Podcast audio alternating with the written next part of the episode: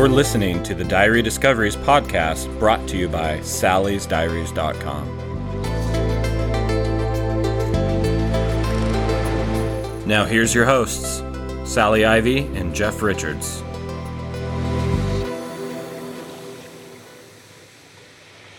Welcome, everybody, to Diary Discoveries. Well, here we are, Sally. Finally. And I am Finally, yeah. finally.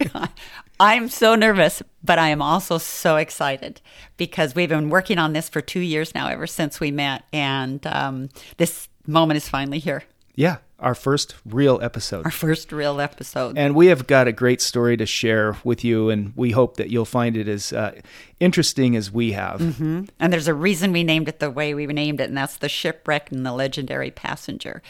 He is so legendary. Yeah, I since we now know who he is, I've really come to like this guy. I find Yes. him really interesting, and um, what a character too.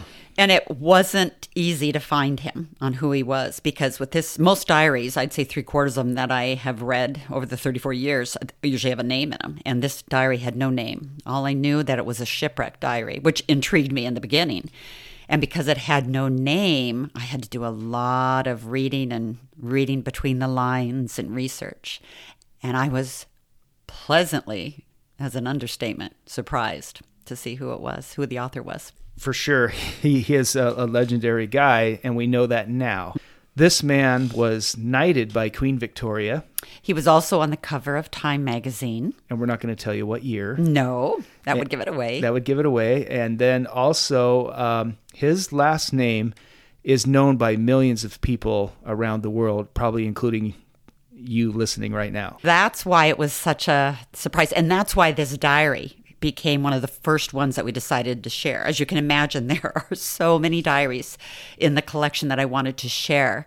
But this was one of them that I was reading when I first met you, wasn't I? Yes. hmm I got it a couple of years ago from a man from Croatia. He's a collector. He's a friend of mine, and he said, "I have a shipwreck diary for you. Would you like it?" And of course, I jumped at the fact, and I put it away for a couple years, and then I think when we were traveling and stuff, I decided to pick it up and read it, and I couldn't. I kept reading passages to you because I couldn't believe how um, interesting it was. And then when I find found out who he was, yeah, it Yeah. was so cool. I remember those. You'd say, you know, this guy, you know what he was doing? Yeah. And then you- you'd say, I, I think he's somebody important. Mm-hmm. And, and and the detective work that Sally did to uh, figure it out. And we're 99.9% sure that this is his diary. Yes. And not only who he is, but the diary itself reads. I mean, there's such a, a, a- the adventure of the shipwreck is unreal what he puts, you know, in on the entries on the pages. So I don't know, it just checked all the boxes for a good diary to start our podcast with. Yeah, a little adventure, Mm-hmm. little uh, mystery. He writes beautifully. Yes, I mean, yeah. very descriptively. And then the um, there's not just uh, adventure on the sea, but there's adventure on land too. So um, there's just so much about this diary that's worthy of sharing. Yeah, and so he's on this journey, and uh, of course, you read diaries from the beginning to the end. Yes. not skipping to the back. So you had no idea where he was headed. No. And our listeners are not either. And they're going to go along with us to figure out where he's going and what he's going to be doing. And maybe you might even figure out who he is Yeah. by the time we're done. So we'll there'll be times when we summarize some of the entries because they're shorter. There will be times when we read um, excerpts, um, especially from the shipwreck, which uh, kind of takes you back in time a little bit, and um, so that's kind of how we're going to do it. The The diary itself um, is like a hardback book journal. It's a beautiful green cover, and then on stamped on the outside of it in a nice design, it says Charles Letts Continuous Diary, and then the year 1897, 98, and 99. So that kind of gives you a description of the diary that I have actually sitting in front of me right now. Yeah, and the dates that he writes from Or uh, February starts out in February of 1897. and goes till I'd say the 1st of April. So it's only a few months, but it's still about 88 pages. and the diary itself is about the size of a church hymnal. Yeah. Yeah, Yeah, which- exactly. Which is bigger than a lot of the ones that you've collected uh, that I've seen in the safes. Most, yeah, most of them are pocket-sized diaries that people can take along with them. But this one, and what's really cool is, as I'm holding this diary, I realize our author was also holding it while he was on board a ship in 1897, writing in his cabin. And when there's storms outside or when the passengers are going crazy with, you know, what's going on, he's literally got his diary with him. So I love that too when I hold the diary knowing where it's been. Yeah, and the company that uh, created this diary, there was something interesting you found out about them too. Yes, and it, go figure. I've been doing this for 34 years. I've got a I've there's several Letts diaries that I've had, but I've never looked the company up until now. Found out that um, it was a stationery company in England in 1796 is when they started their company. But in 1812, John Letts created the world's first commercial diary, which fascinated me. I guess other, after that or pre 1812, people would be writing on, you know, stationery, paper, um, the like, things like that. And then their advertising slogan was really cool. You want me to read it? I do. Okay, so I'm going to read it uh, so I get it right. It says, Use your diary with the utmost familiarity and confidence. Conceal nothing from its pages, nor suffer any other eye than your own to scan them. But we scanned them. You know, and that's a that's another incredible point that we will be talking about in the episodes to come. I'm sure many of you write in your own diary, um, and there's really two ways of writing in a diary. We all know that when we write in a diary, somebody's going to read it. Truly, they really are, like me. But um, so sometimes people write without caring and just write whatever they need to, or they just write going, oh, somebody's going to read it. I better not put down my personal thoughts. And uh, this author put down quite a few personal thoughts. I mean, it's a nice, deep diary to read. So, Well, at this point, we've kind of set the stage. Uh, we've told you that he's a, a very well known man and that we didn't know who he was. You didn't know when you started. Um, so you're going to go on this journey with us, his journey, and uh, we'll get into that right now.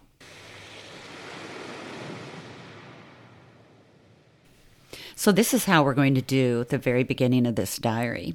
We figured it's best because for 13 days from February 9th to February 22nd, he only uses three and a half pages to write, so his entries are rather short. Still exciting, but rather short. Whereas the shipwreck you'll see is a five and a half page entry for one day, and we'll get to that later. So, on the morning of the 9th, he leaves London at 11 a.m. and he crosses the English Channel. He then boards a train, and by 7 o'clock that evening, he's in Paris where he has dinner.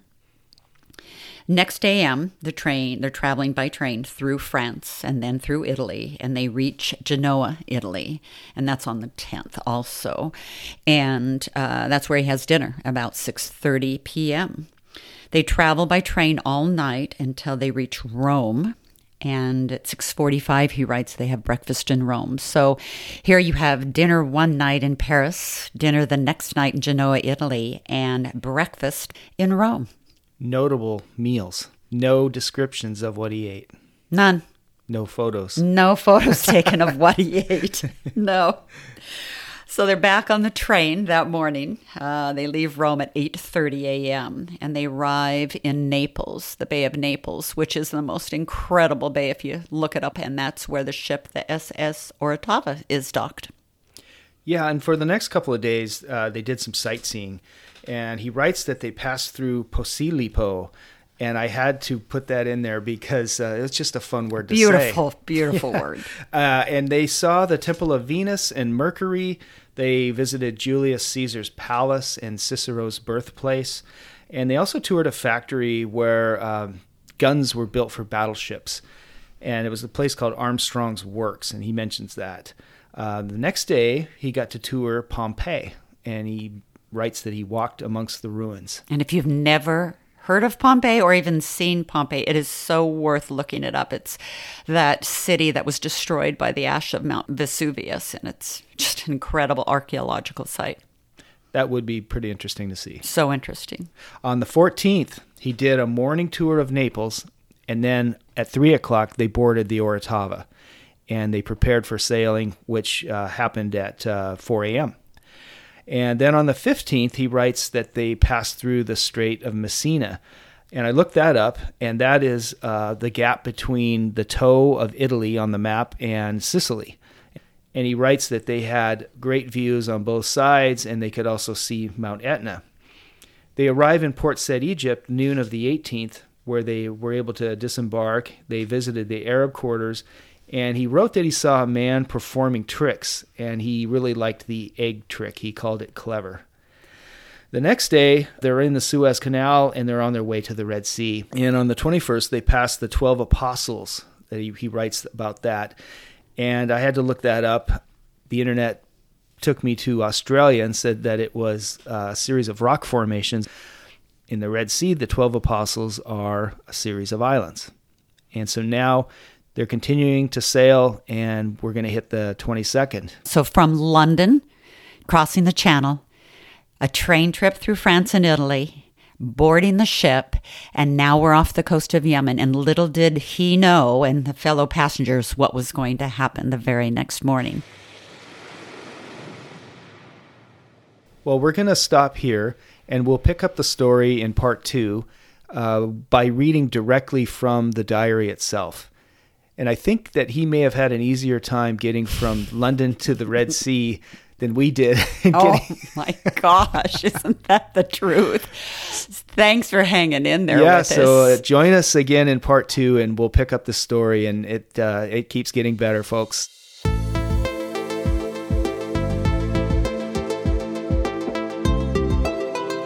For more information about Sally and her diaries, go to sallysdiaries.com.